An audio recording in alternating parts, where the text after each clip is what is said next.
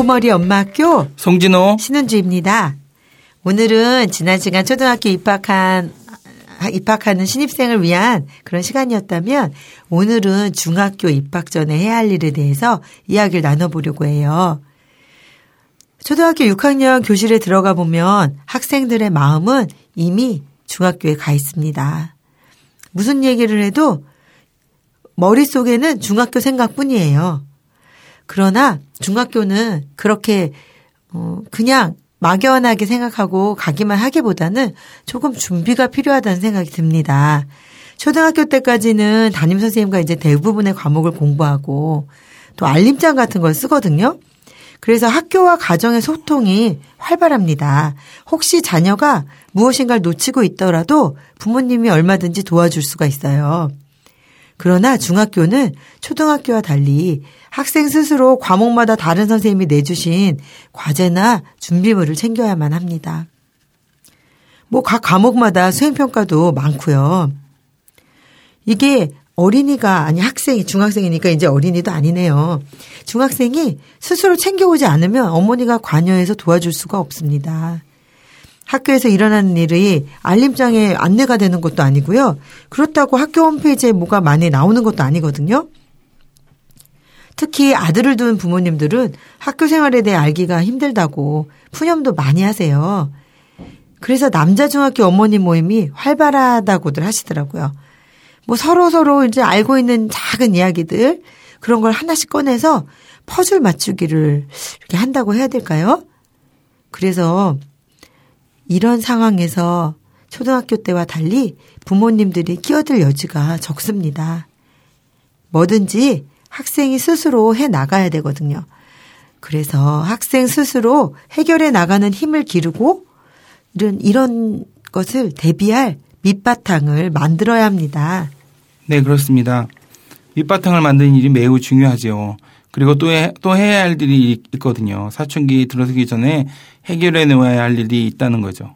사춘기의 특징이 친구들에게 관심이 많고 또 중요하게 생각합니다. 자신에 대한 과시욕도 있고 부모 세대를 부정하기도 하고 누군가 자신에게 관심이나 간섭을 하면 극도로 싫어합니다. 그래서 청개구리처럼 행동하기도 하고요. 아무리 옳다고 생각해도 시키는 대로 하기는 싫은 거죠. 그래서 부모님 말이 제대로 먹히지 않는 시기입니다. 그러니 본격적으로 사춘기가 시작되기 전에 스마트폰이나 PC 사용에 대한 룰을 정해야 합니다. 사실 초등학교 5, 6학년만 돼도 카톡이나 게임이 통제가 안 돼서 고민하시는 어머니들 많이 있으시거든요. 이 중학교 1학년이라는 시간이 거의 마지막 시간입니다. 중학교 1학년 전에 자녀와 어, 이 아이들에게 이 PC 사용과 또 게임과 스마트폰 사용에 대해서 어, 룰을 정해 놓지 않으시면 중학교 2학년 이후에는 어, 정말 그거에 대해서 벙어리 냉가슴만 앓게 됩니다. 중학교 1학년의 아이와 중학교 2학년의 아이는 너무 다릅니다. 그래서 중2병이라는 말이 생겼거든요. 중학교 입학 전에 약속이나 규칙을 정하면 그것이 마지막 시기라고 생각하시고 꼭 실천해 보셔야 합니다. 스마트폰이나 PC 사용, 게임 시간들, 약속 시간 이외에는 어, 사용하지 못하도록 그리고 사용에 대한 통제가 가능하도록 프로그램 같은 걸 사용하시는 것도 좋은 방법입니다. 그리고 모두 다 오픈된 공간에서 PC를 사용할 수 있도록 해주셔야 되고요. 그다음에 공부하러 들어갈 때나 자러 들어갈 때 이럴 때는 휴대폰을 밖으로 놓고 간다든지 어, 자기가 어, 단체톡이나 아니면 쓸데없는 전화에 대해서 반응하지 않도록 어, 이런 방지 장치를 해 주신다든지 이런 것들도 굉장히 중요합니다. 공부할 때 마음은 핸드폰에 가 있고 책, 책, 책상에 앉아서 책을 펴고 앉아 있으면 공부 하나도 안 되거든요. 그렇다고 어, 그 핸드폰을 또 미련을 버리지 못하고 엄마가 안 계시면 언제나 와서 또 슬쩍슬쩍 보고 또 확인하고 엄마가 안 계시면 게임 한 판 하고 얼른 꺼놓고 이런 일들이 비일비재하게 반복되게 되면 아이들도 그렇고 어머니도 그렇고 서로가 힘든 숨바꼭질을 시작하게 됩니다. 따라서 이 휴대폰에 대해서는 또 PC에 대해서는 게임에 대해서는 부모님이 자녀들에게 어 약간의 엄한 룰을 잡, 잡고 그 룰 안에서 그 아이가 통제될 수 있도록 어 계약을 잘 만드시는 것이 굉장히 중요합니다.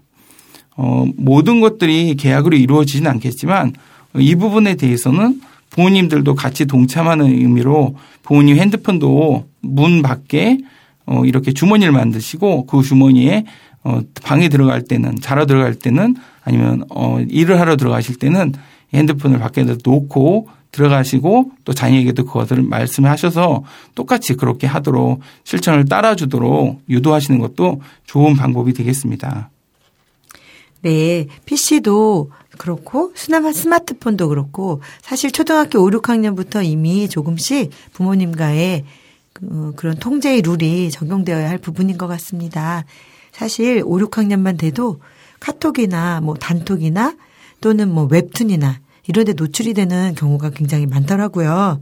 그래서 음 더 음, 어린 학생들이 자신의 주장이 더 강해지기 전에 PC 같은 경우도 좀 공공장소, 뭐 거실이라든가 부엌이라든가 아니면 뭐 부모님 방이라든가 이런 식으로 위치를 좀 좋은 곳에 잡아주시면 더 좋을 것 같습니다.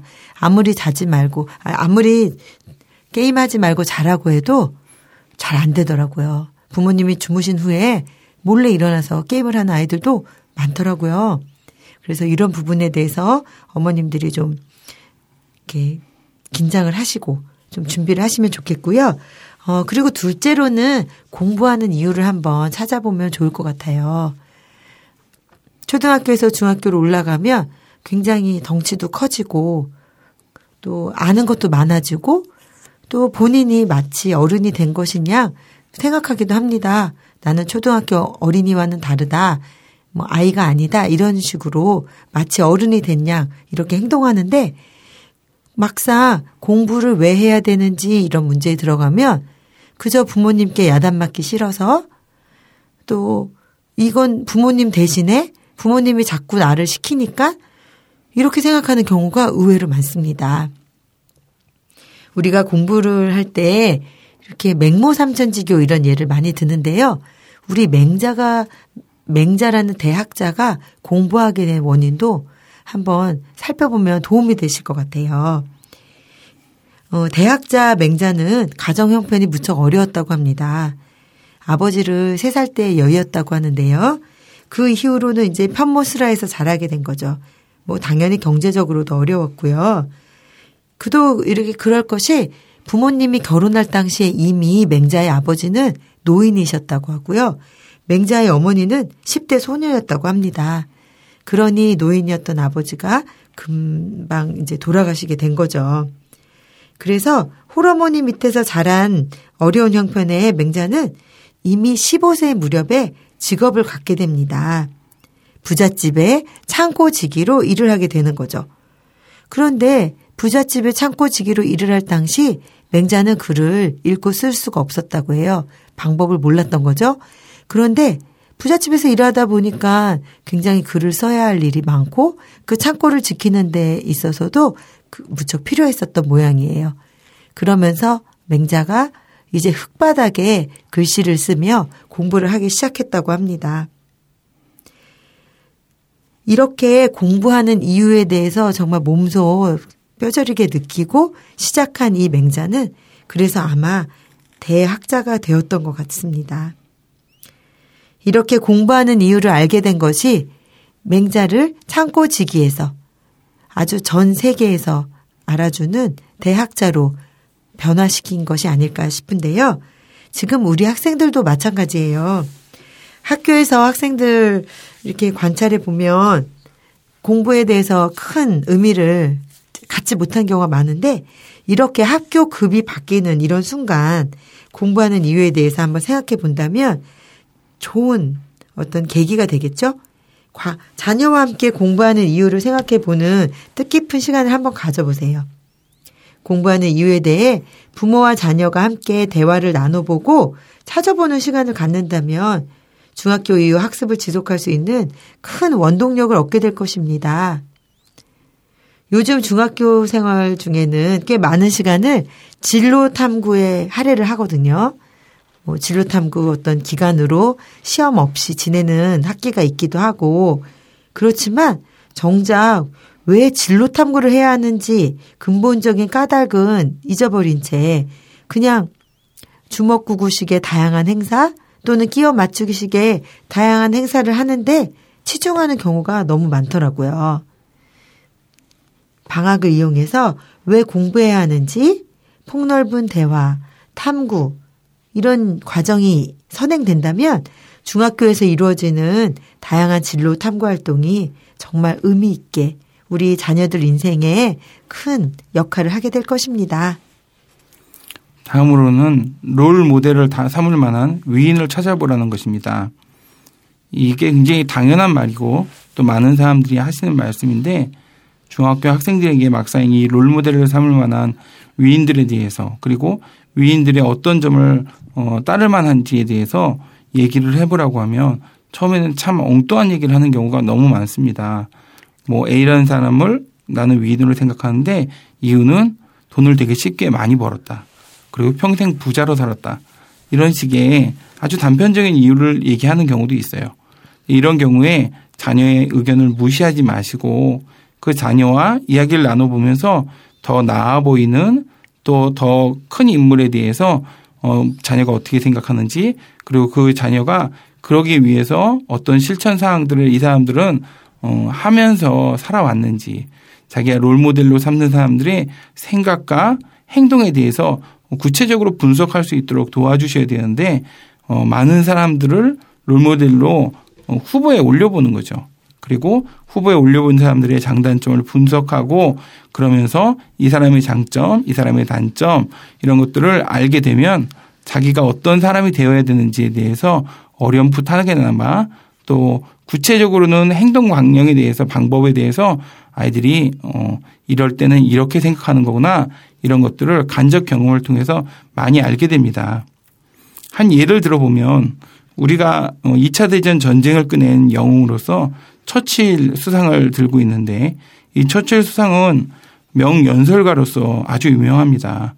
글을 잘 쓰고 사람들의 마음을 움직일 줄 알았죠. 영국이 2차 대전에 정말 독일로부터 너무도 어려운 상황이 있었고 전 세계가 독일에게 다 지배될 위기에 있었을 때 정말 준비된 수상이었습니다. 이 수상이었던 어, 처칠은 나중에 노벨 문학상까지 타는 어, 뛰어난 작가이기도 했는데요. 놀랍게도 어, 아주 좋은 학교를 다녔었는데 처칠은 낙제생이었습니다. 이유는 처칠의 아버님은 일이 바쁘셨고 어머님은 언제나 파티에 바쁘셨고 처칠은 혼자 있다 보니까 아무렇게나 행동해도 되는 줄 알고 유머로 골탕머리고 친구들을 괴롭히고 친구들과의 관계도 상당히 좋지 않았어요. 그리고 말도 듬고 또 외모도 그렇게 뛰어난 외모는 아니었죠. 그러니까 우리가 알고 있는 처칠과는 너무 다른 과거를 갖고 있었는데 그 과거를 딛고 어 자기가 여러 번의 기회를 만나서 자기 위기를 기회를 만들어서 어 이렇게 우리가 기억하는 그 처칠의 모습이 되게 됩니다. 이런 것들을 아이들과 이야기하면서 사람이 어떤 기회를 만나서 어떤 위기 속에서 어떤 기회를 만나고 그 기회를 이용해서 이렇게 도약하는 사람들이 어, 위안한 위기 위인이 된다. 이런 것들을 자녀에게 설명해 주시는 것이 참 중요합니다. 그래서 인내와 끈기를 가지고 삶을 가치 있게 이루어 나가는 것들 이런 것들이 굉장히 가치 있다고 아이들에게 어, 인식시키는 것이 중요합니다. 사실 동양하고 서양이 인식 차이가 좀 있는데요. 어, 동양에서는 어, 부자로 그리고 편안하게 잘 살았다. 이런 것들을 굉장히 동경하는 반면에 서양에서는 어렵고 힘들었지만 자기가 의지하는 바를 이루어내고 승리했고 그것이 정의였다라는 것을 어, 자기 삶으로 보여준 사람들을 위대하게 생각합니다. 그러니까 사회적인 전반적인 추세가 다르기 때문에 동양에서의 위인들을 어, 부모님이 통제 없이 그냥 아이들이 스스로 판단하는 것보다는 부모님들이 같이 얘기를 하면서 좀 더 진취적이고 미래지향적인 사람을 롤모델로 삼을 수 있도록 도와주셔야 합니다. 네, 그렇겠네요. 오늘부터 롤모델을 한번 찾아봐야겠습니다. 그리고 넷째로는 한자를 공부해 보라는 그런 얘기를 하고 싶어요. 중학교에 들어가면 초등학교와 달리 대부분의 용어가 한자어로 등장합니다. 어, 예를 들면요. 초등학교 때는 과학 시간에 자석에 대해 배워도 뭐 끌어당기는 힘, 미는 힘 이렇게 칭, 칭하거든요. 그런데 중학교 과학 시간에는 인력, 청력 이렇게 배웁니다. 한자에 많이 알, 한자에 대해서 많이 알고 있으면 알고 있을수록 그 용어만 듣고도 그 뜻을 짐작할 수가 있고 그리고 그 개념 그것과 관련된 개념도 더 쉽게 이해할 수가 있게 되죠. 과목도 많아지고 분량도 많아진 중학교 공부에 있어서 어, 한자를 알고 있다는 것은 제대로 된 무기 하나를 장착하는 것 아닐까요? 사실 중학교 1학년이 시험이 없어져서 뭐 1년에 한 번 또는 두 번 이렇게 시험을 보는 학교들이 있는데 어, 이 시간 동안에도 기회입니다. 이 한자는 어, 용어를 가지고 이제 초등학교, 중학교, 그리고 대학교 이렇게 이제 용어가 달라진다고 흔히 얘기합니다. 초등학교 때는 풀어 쓰는 용어를 사용하고 중학교 때는 한자어로 되어 있는 용어를 이용해서 보통 고등학교까지 공부하게 됩니다. 그리고 대학교에 가면 원어라고 얘기하죠. 보통 이제 뭐 원어가 라틴어로 되어 있으면 라틴어, 중국 중국어로 되어 있으면 중국어, 아니면 영어로 되어 있으면 영어 이런 식으로 원어를 가지고 공부를 하게 됩니다. 근데 이런 차이점이 어, 용어에 대한 문제입니다. 굉장히 중요하기 때문에 이 용어를 어떤 용어를 사용하는지가 그 아이, 그 학생의 학년을 의미하거든요. 그래서 어, 이 용어를 위해서 어, 한자 공부하는 시간을 따로 내는 것은 사실 투자치고는 꽤 괜찮은 투자이고 또 노력한 시간에 대비해서 후에 성적으로서 보답받을 수 있습니다. 다섯 번째로는 국어 문법 공부하기입니다. 어, 아주 간단하게 정리된 문법이라도 상관없는데요. 역시 마찬가지로 국어 문법의 핵심은 용어입니다. 어, 예를 들어서 뭐 서술형 아니면 어, 문답형 이런 식으로 어, 두괄식, 뭐 미괄식 이런 식으로 우리가 흔히 사용하지 않는 용어들 그런데 문법에는 존재하는 용어들 이런 용어들을 아이들이 미리 그 뜻과 그 의미만 정확히 알고 있어도 중학교 가서 어렵지 않습니다. 초등학교도 그 책은 그림도 많고 글씨도 크고 그런 데에 비해서 중학교만 가면 이제 글씨도 작아지고 그림도 거의 없고 이런 상태에서 아이들이 공부를 하는데 국어에서 문법이라는 생소한 용어까지 들고 나와서 그동안 그래도 제일 자신 있었던 국어에 흥미를 잃게 되면 어, 아이들이 공부하는데 상당히 어렵습니다. 그래서 그냥 이것은 어, 양이 얼마 되지 않기 때문에 아이들하고 어머니가 어, 마음을 먹고 이렇게 열심히 몇 번에 걸쳐서 외우도록 유도하시고 그 내용을 이해하도록 만드시면 학교 국어 시간이 아주 즐거워질 것입니다. 중학교는 국어가 생각보다 어렵다고 하는 학생들이 상당히 많습니다. 네, 우리가 초등학교 때도 비율을 똑같이 공부하거든요. 뭐 이제 뭐 사과 같은 내 얼굴 뭐 이런 거라든지 아니면 뭐 당신은 뭐 호수 뭐 이런 식으로 우리가 이제 흔히 중학교에서 배우는 비유를 초등학교 때도 다 배우긴 해요. 그런데 그때는 그냥 비유라고만 이렇게 칭하지 거기에 따른 하나하나 명칭을 배우지 않거든요. 그런데 딱 고등학교에 가면 뭐 직유법 뭐 그리고 뭐 은유법 뭐 이런 여러 가지 그런 용어들이 뭐 무수히 많이 나옵니다. 그런데 사실 그걸 정리해 보면은 한 A4 용지 한두 장으로 정리할 수 있는 그런 용어들이 나오거든요. 이걸 모르고 학교에 들어가면 좀 그냥 그거 그때그때 나올 때마다 그것들을 이제 소화하느라 사실 버겁죠. 그러나 미리 한번 좀 점검해서 좀 외워서 이렇게 들어가면 아, 맞아. 나 저거 알아. 나 초등학교 때도 배웠어. 아, 초등학교 때 배웠던 그거, 그게 이름은 직유법이었지?